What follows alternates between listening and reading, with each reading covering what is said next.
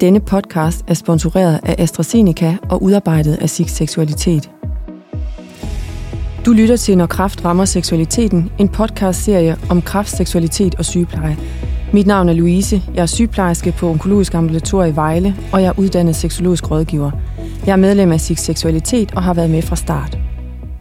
I Danmark bliver der flere og flere ældre mennesker, og vi lever længere end tidligere – mange ældre bliver behandlet for kræft og lever i mange år enten med en kræftdiagnose eller efter at være helbredt for kræft.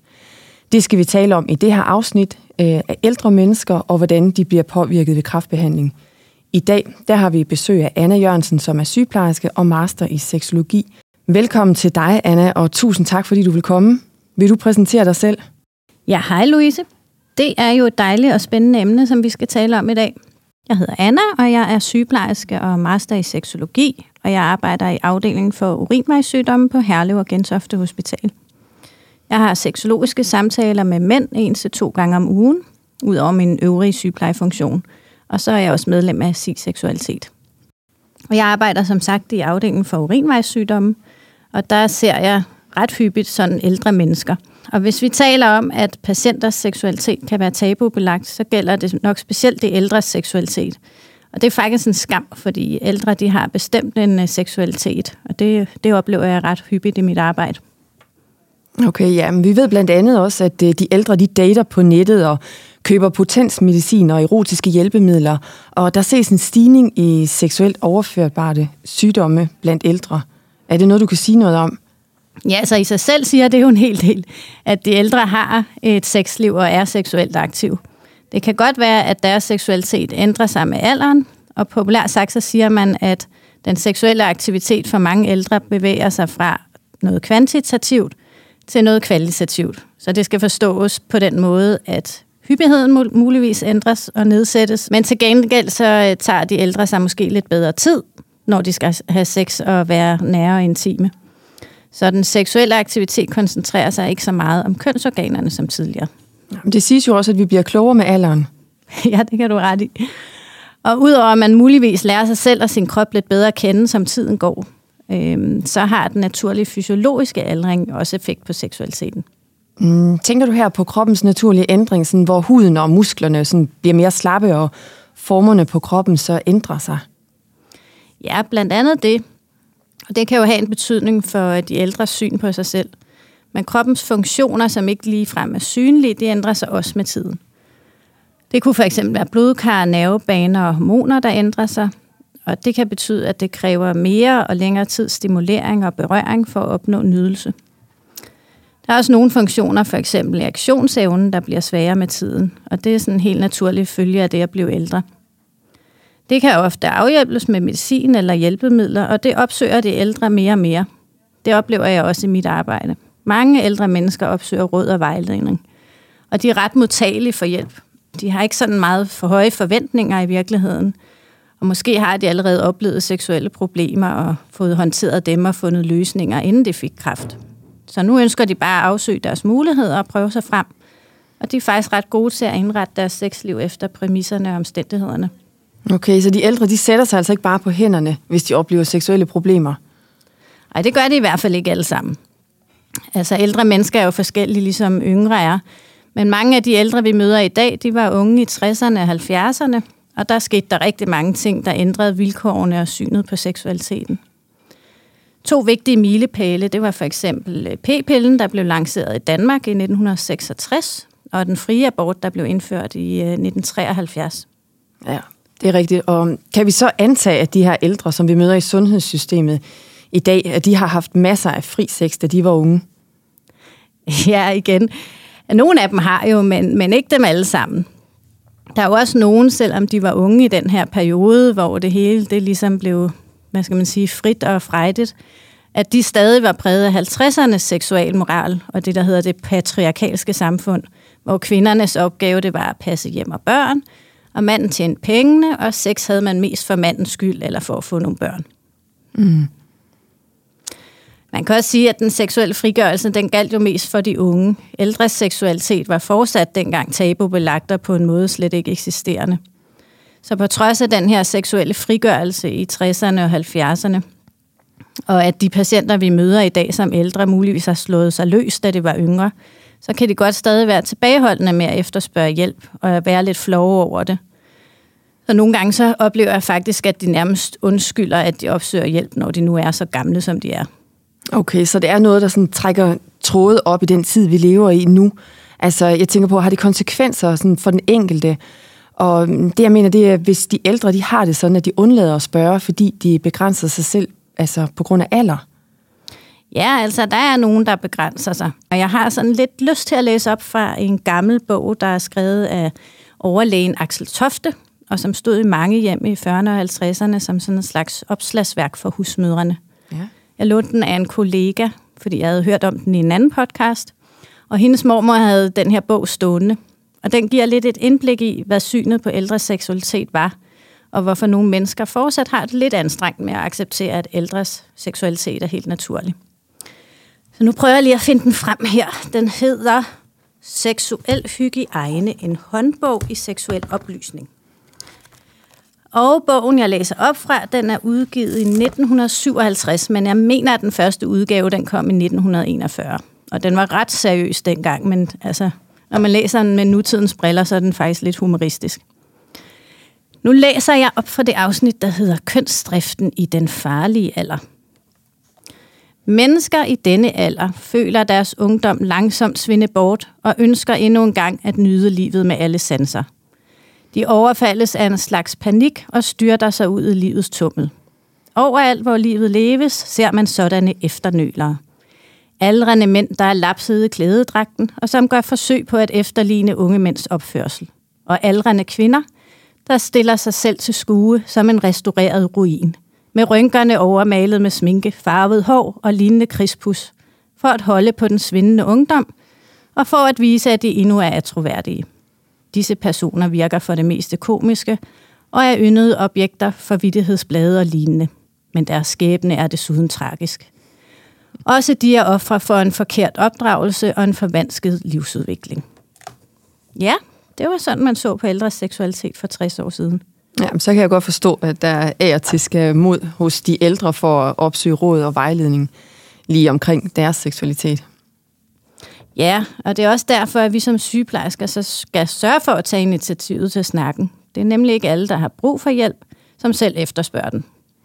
Mm, og kan vi gøre det lettere for den enkelte sygeplejerske ved at tænke, at det så kun er dem, der var en del af den seksuelle frigørelse, der opsøger seksologisk rådgivning, øh, mens de andre de ikke er seksuelt aktive? Sådan er det ikke altid.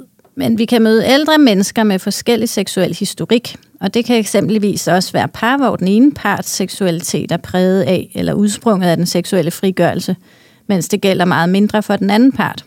Det kan også betyde, at de måske begge to føler, at deres seksuelle samliv er negativt påvirket af en eventuel kræftsygdom, men at den ene part er mere initiativrig i forhold til at finde løsninger end den anden part.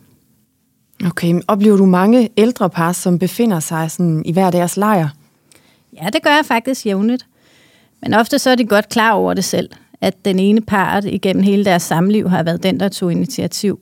Og det er der bestemt heller ikke noget galt i. Sådan er det jo for mange.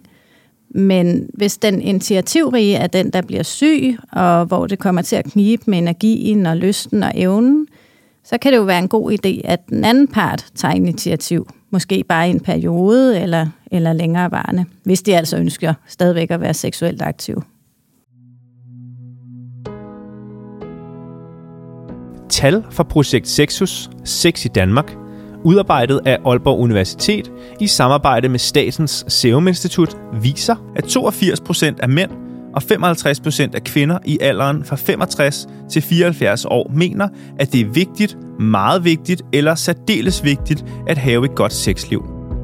For mænd og kvinder over 75 år er tallene henholdsvis 68% og 39%. Og hvis vi ser på tallene fra Sexus, hvordan kan vi som sygeplejersker bruge dem? Ja, der kan læses mange interessante ting ud af de tal. For det første, så kan det jo diskuteres, hvorvidt det er mange eller få procent af de ældre, der finder seksualiteten vigtig. Jeg tror, at det er flere, end de fleste regner med. Det vi kan se på tallene er, at der generelt er en del flere, der finder det vigtigt end ikke vigtigt. Ja, og jeg ved også, at det kom øh, lidt bag på forskerne, at der er relativt stor forskel på mænds og kvinders opfattelse af vigtigheden af et godt sexliv. Men det gælder ikke kun for de ældre, for tendensen ses for flere aldersgrupper, men forskellene bliver tydeligere, som alderen den stiger. Ja, det er rigtigt, og det der med forskellen på mænd og kvinder, det er nok øh, et helt emne for sig selv, som vi må tage en anden gang. Ja, vi kan hurtigt komme ud på et sidespor, når vi taler om seksualitet. Der er mange spændende aspekter og ting at tale om. Men tilbage til de ældre. Vi ved altså, at mange finder seksualiteten vigtigt, men er de overhovedet aktive? Ja, faktisk så bliver der lavet en del undersøgelser om ældres seksualitet i de her år. Så vi kan få slået fast, at de ældre har en seksualitet og også gerne udfolder den. Blandt andet den norske tandlæge og seksolog og professor i sundhedspsykologi, Bente Træn, har foretaget en meget stor undersøgelse af næsten 4.000 ældres sexliv, både i Danmark, Norge, Portugal og Belgien. Bente Træns undersøgelse om ældres sexliv viser, at 9 ud af 10 danske mænd og næsten 8 ud af 10 danske kvinder i aldersgruppen fra 60 til 75 år er seksuelt aktive. Den viser også, at 35,7 procent af danske mænd og 43,9 procent af danske kvinder i aldersgruppen fra 60 til 75 år ikke har haft samleje den seneste måned. Som i så mange andre undersøgelser angående seksualitet, så skal man være opmærksom på, hvad der faktisk menes med forskellige definitioner. Hvad vil det egentlig sige at være ældre? I mange studier, der undersøges kun folk op til for eksempel 75 år. Det synes jeg altså er en skam, når vi ved, at der er flere og flere, der bliver langt ældre end det. Ja, vi kender en undersøgelse om sunde og raske, økonomisk velstående 80-102-årige på plejehjem, og den viser, at 88 procent af mændene og 71 procent af kvinderne indimellem havde seksuelle fantasier om det modsatte køn. ja, altså den er da meget sød, men den er også lidt gammel. Jeg tror faktisk, den er tilbage fra, fra sådan noget 2008-2009. Og jeg ved heller ikke, hvor mange de har spurgt, og hvorfor er det mon lige seksuelle fantasi om det modsatte køn, de har spurgt til. Mm. Men, men den er da meget sjov. Det viser vigtigheden af, at vi er opmærksomme og kritiske, når vi læser og henviser til undersøgelser. Er der også øh, aspekter, vi skal være opmærksomme på, når vi taler ældres øh, seksualitet sammenlignet med yngres? Ja, altså der er jo både plusser og minuser forbundet med seksualiteten, når man bliver ældre. For det første så er der meget store individuelle forskelle, ligesom der er for alle andre. Og en stor udfordring for de ældre, det er partnersituationen. Vi ved, at det at have en partner er den største prædiktor for at være seksuelt aktiv. Og der er også øh, det faktum, at der faktisk er fem, så fem gange så mange enlige kvinder end mænd blandt de 80-årige. Mændene de dør simpelthen tidligere end kvinderne. Mm. Når ældre mennesker de har øh, seksuel dysfunktion, så kan man også nogle gange bare regne med, at årsagen det er deres alder, og så derfor komme til at overse, at problemet måske skyldes sygdom eller noget helt andet. Så er der alt det psykosociale. Mange ældre mennesker de gennemgår en livskrise. Øh, måske taber de en ægtefælle, eller pludselig føler de sig gamle. De kan også miste noget social status, hvis de for eksempel øh, bliver pensionister. Og der kan ske en ændret rollefordeling derhjemme, hvis en af parterne bliver syge. Og så er der det der med kropsbilledet, vi var inde på tidligere. Mm. Og hvis jeg også lige skal have det kulturelle med her, så er det også sådan, at ældre mennesker kan nogle gange ikke helt lade være at sammenligne sig med ungdommen. Det er nok meget naturligt. Men der er også det med omgivelsernes uvidenhed og, og den her modstand mod ældres seksualitet, som jeg heldigvis synes er ved at blødes lidt op. Men der er stadig en ungdomskulturdyrkelse, øh, og de ældre er, som I talte om også tidligere, vokset op med de her tabuer. Så det, der er nogle, nogle barriere der. Altså, der er jo så til gengæld også nogle fordele, hvis vi skal komme ind på dem også. Ja, tak. Øh, de kan jo have lidt mindre øh, præstationsangst, og angst hedder det, og lidt mere erfaring i forhold til det seksuelle. Og så bliver seksualiteten også ofte lidt mindre fixeret omkring kønnene. Det kan også være, at de sådan har lidt mere bløde forventninger til dem selv, sådan så forventninger og holdninger stemmer overens med omstændighederne. At dem, der har en partner, finder det seksuelle vigtigt, og dem, der ikke har en partner, de lever sådan set også fint uden, øh, uden det. Og så er der det her med forvirrede følelser om, hvem man er, og hvad er ens seksualitet, og alle de her øh, forvirrende ting, der kan være i ungdommen, som de slipper for. Mm, okay.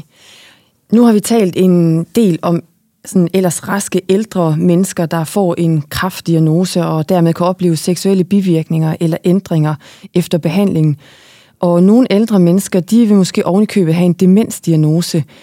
Er det noget, vi skal være specielt opmærksom på?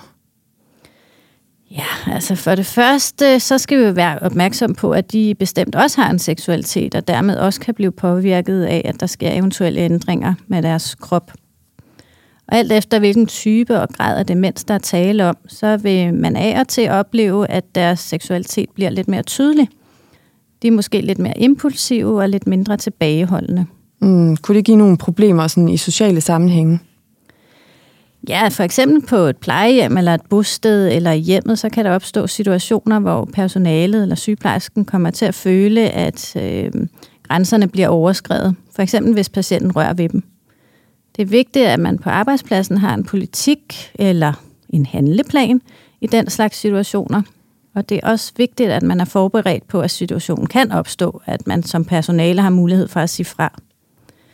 Vi har jo også som sygeplejersker forskellige to- tolerancetærskler, og, og man skal jo ikke under nogen omstændigheder føle sig forulæmpet. Så må man have en snak i personalegruppen og sammen med ledelsen. Det kan jo også være, at patienterne har nogle behov, som man kan hjælpe med at opfylde på en anden vis. Hvordan mener du det, altså med at opfylde deres behov? Ja, det kunne være, at, øh, at den her ældre person øh, havde brug for noget fysisk kontakt. Så kunne det være, at man øh, som sygeplejerske skulle holde dem lidt i hånden, eller aben på armen, eller... Jeg ved også, der er nogle steder, hvor de har kæledyr, eller besøgshunde, eller et andet besøgsdyr, eller noget lignende, som, som faktisk er med til at få, få de ældre demenske, demente mennesker til at slappe af. Og vi ved jo, at alle mennesker har behov for berøring.